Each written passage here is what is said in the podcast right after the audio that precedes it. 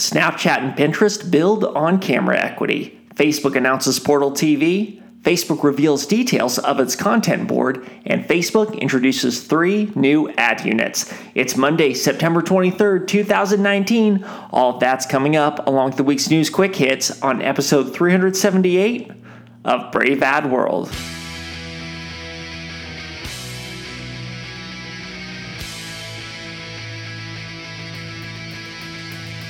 New consumers, new media, new strategies. This is Brave Ad World. Hey, everybody, welcome to episode 378 of Brave Ad World, the official podcast of BraveAdWorld.com, which combines actionable insights with some of the latest headlines in social media and digital marketing news. Every week or close to it, I take the top stories, provide a recap, and then share insights as to what those stories might mean to us as marketers. My name is Taylor Wiegert, and man, we have a lot to get through this week, so let's just dive into it and talk about Snapchat and Pinterest because it seems fitting that one week after Apple announced new iPhones that that put a huge emphasis on cameras that Snapchat and Pinterest would announce new camera features of their own. No hardware update required. Snapchat, they launched a new camera mode that turns selfies into 3D visuals. The feature gives snaps the ability to be moved around to allow users to see different dimensions of a visual. Facebook has a similar feature. Of course, users can add other elements to those 3D photos through the use of lenses and animations, all the things you would typically expect of Snapchat. But looking beyond Snapchat to Pinterest, they also updated their camera in the form of their lens product capabilities to and now lens capabilities can now identify 2.5 billion fashion and home products the feature it lets users snap a photo of an object and then bring up related pins so uh, point your phone at anything and see pins related to that object. Now, users are going to see shoppable pins related to both fashion and home items. This is the first time that shoppable pins have been brought into lens search results. So the features, like in and of themselves, they're nothing major, but they do show that how the camera is proving to be a differentiator. Snapchat, they continue to innovate in the space, uh, staving off the likes of Instagram as much as possible, while Pinterest, they're using their camera to compete with Google when it comes to search. And by surfacing buyable pins they're able to monetize those search behaviors as well. The camera it's an innovation opportunity and these platforms are clearly see it that way and they're clearly looking to leverage it that way. All right let's start diving into what is going to be a lot of facebook news but facebook had a busy week. So let's talk about what they're doing in streaming. So it's not just streaming services trying to take over people's TVs. Facebook's getting in on the game too with its new Portal TV. It refers to it as a quote smart video chat unquote device that owners can connect to their TVs and video chat with friends. Portal TV it has the ability to pan and zoom in on people who are talking automatically. So there's some AI built in. The device it costs $149 and it allows users, like I said, to chat, but also to stream content, similar to the Roku, Apple TV, or even the Chromecast. Portal TV, it was announced with two other Portal devices. One is an updated version of the original Portal, and the other is the Portal Mini, which, if you didn't guess, is smaller. So clearly, Facebook has not given up on Portal, despite the fact that it's only shipped an estimated 300,000 of its original Portal devices globally. That's significantly lower than competitive devices. Much of that has been attributed to a lack of trust in Facebook. Users aren't necessarily clamoring to invite a Facebook device with a camera and a microphone into their homes. Facebook is trying to allay those concerns by saying that Portal uses AI that runs locally and not on servers, but that doesn't appear to be helping matters all that much. Tech has seen a pretty precipitous decline in trust over the past several months, and just a few weeks ago, it also revealed that Facebook was having contractors transcribe audio clips of users without notifying them. Apple, they were in hot water for similar practices. These platforms are going to continue doing that, but now it appears they're taking steps to notify users of the practice, mostly because they got caught. And so, all of this, like these stories, they come about, they apologize, they say they're going to make some corrections none of that seems to really be doing much in terms of making people more comfortable, especially with Facebook or with Portal. But while users haven't gone given into Portal, Facebook hasn't given up on it. So we can expect to see Portal to continue to be pushed, continue to be innovated on, and we'll see if Facebook can really turn the tide in terms of the perception around its brand and around its products, and maybe Portal can come along with it, but I'm doubtful. All right, let's continue to talk about Facebook because Facebook announced the launch of an independent content oversight board back in January, you may remember. Uh, the objective of the body would be to make irreversible decisions on what posts will be allowed and what posts will be taken down. Now we have some details on what the body is and how it's going to work. First, it's going to start reviewing cases next year. It's going to be made up of 11 people with a total supporting staff of around 40. Ultimately, this board will have the final say on what content is permitted on the platform. They'll also be able to provide feedback on Facebook policies, which will then require Facebook to write a public response to. They'll need to explain why they did or why they didn't implement a recommendation from the board. Facebook claims that the board will be completely independent and free of quote actual or perceived unquote conflicts of interest and will be made up of a quote broad range of knowledgeable competencies diversity, and expertise, unquote. The board is going to be paid by a trust with trustees unable to fire members of the board. So that's going they're doing what they can at least to give members some distance from Facebook itself. So when it comes to content, Facebook is pretty much describing a supreme court of sorts with an independent body given the final word on decisions. The goal of the board is to identify content decisions that can serve as sort of precedents moving forward. So while it won't be viewing everything by any means that's posted to the platform, it will be reviewing content that represents a broader category, if you will. The details of the board they came about just ahead of a congressional hearing on violent content that included Facebook as well as other tech platforms. So it sounds reasonable, but as with anything in regards to Facebook, the actual implementation will will likely prove to be far more complicated, but it appears to be Facebook's doing what it can, at least in terms of anticipating what the challenges of the, of the board are going to be and how it can make sure that this board appears to be leg- legitimate and appears to be independent from Facebook itself.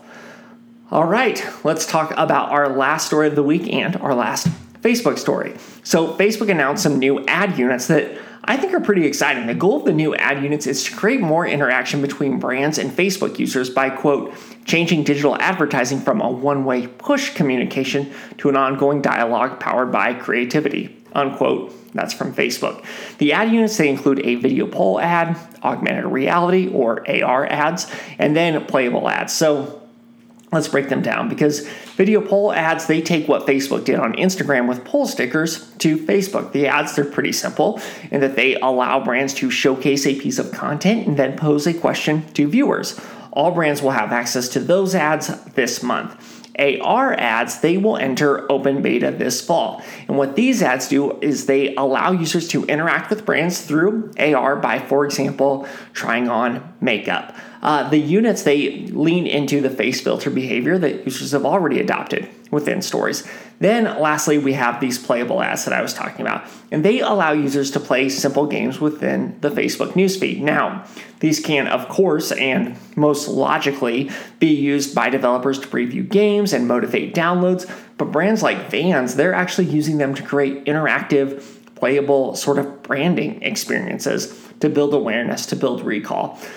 All right, standing out in the feed it is harder than ever. Brands are constantly working to create content that gets users to stop, gets them to pay attention, and success it really is measured in seconds. These units they invite participation and some investment from users. They invite users to spend a little bit of time with them, not just seconds, but actually engage with them. And with the right creative wrapper, they're going to stand out. The question is just how much people will stop and invest attention in these units. Early tests show promise. They show that users are willing to do that. So we'll see as these roll out and as, as these start to be tested among brands. All right, that is it for the week's main stories. So now I'm going to dive into the news quick hits where I'm going to hit other stories that happened this week at a high level that didn't get discussed earlier. All right, first up is a story from a couple of weeks ago because I didn't record an episode last, last week, but Apple, as you probably heard, they held their major device announcement event. One of the highlights was an update on Apple Arcade. The service it charges users $4.99 a month and gives them access to 100 games. Apple Watch Series 5 that was revealed. It put a big emphasis on heart monitoring and longer battery life. While the iPhone 11 was announced with an updated camera, it also has the iPhone 11 Pro and Pro Max iPads, what's interesting is they're getting their own operating system and will no longer be using the same operating system as iPhones. Finally, Apple gave users some more details on its video subscription service, Apple TV. Apple TV Plus. It's going to cost users $4.99 a month, and it's going to give them access to ad free exclusive service shows. So even though the event talked about new hardware, services were really what took center stage. Snapchat users can now share tracks, playlists, albums, and podcasts from Spotify in their snaps and stories thanks to a new integration available on iOS and Android. Users who receive a snap on Snapchat with Spotify content, they can swipe up to open it within Spotify. The streaming wars are no joke, but jokes are proving to be pretty valuable ammunition. This week, Netflix gained rights to all 180 episodes of Seinfeld starting in 2021, just in time to help the video streaming service weather the loss of streaming mainstays The Office and Parks and Recreation to NBC Universal, which announced details on its new streaming service that it calls Peacock. Peacock will launch with 15,000 hours of content, including some new shows like a Saved by the Bell reboot, a new adaptation of Battlestar Galactica, and a series starring Demi Moore based on the book Brave New World. Another competitor, HBO Max, secured the rights to stream The Big Bang Theory and Friends. Facebook Live, Watch Party, and Creator Studio, they received some helpful updates. First, Facebook Live, it now allows for broadcast limited to page administrators only, which is helpful for things like rehearsals and other tests. Along with the update, Facebook doubled the maximum length of live videos from 4 to 8 hours. Second, Watch Party now has a scheduling feature for pages to pages to build the anticipation and allow those who want to watch to sign up for notifications of a watch party. Watch Party also has new metrics including minutes viewed, which shows the total number total amount of watch time during a watch party and unique 60s viewers, which is basically the number of people who viewed a watch party for at least 60 seconds. And finally, we have Creator Studio. It has some new loyalty insights, including one that will give each video a performance score based on its ability to drive one minute views, average minutes watched, and retention.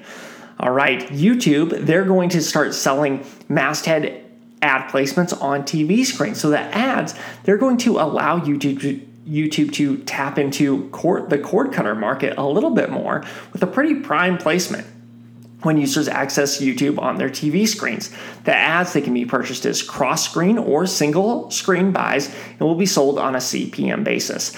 The, a study conducted with Media Science it actually stated that YouTube ads generate 10% higher recall lift than linear TV ads. Interesting. All right, and lastly, we have another IPO coming up. Airbnb announced that it plans to go public with a direct listing in 2020.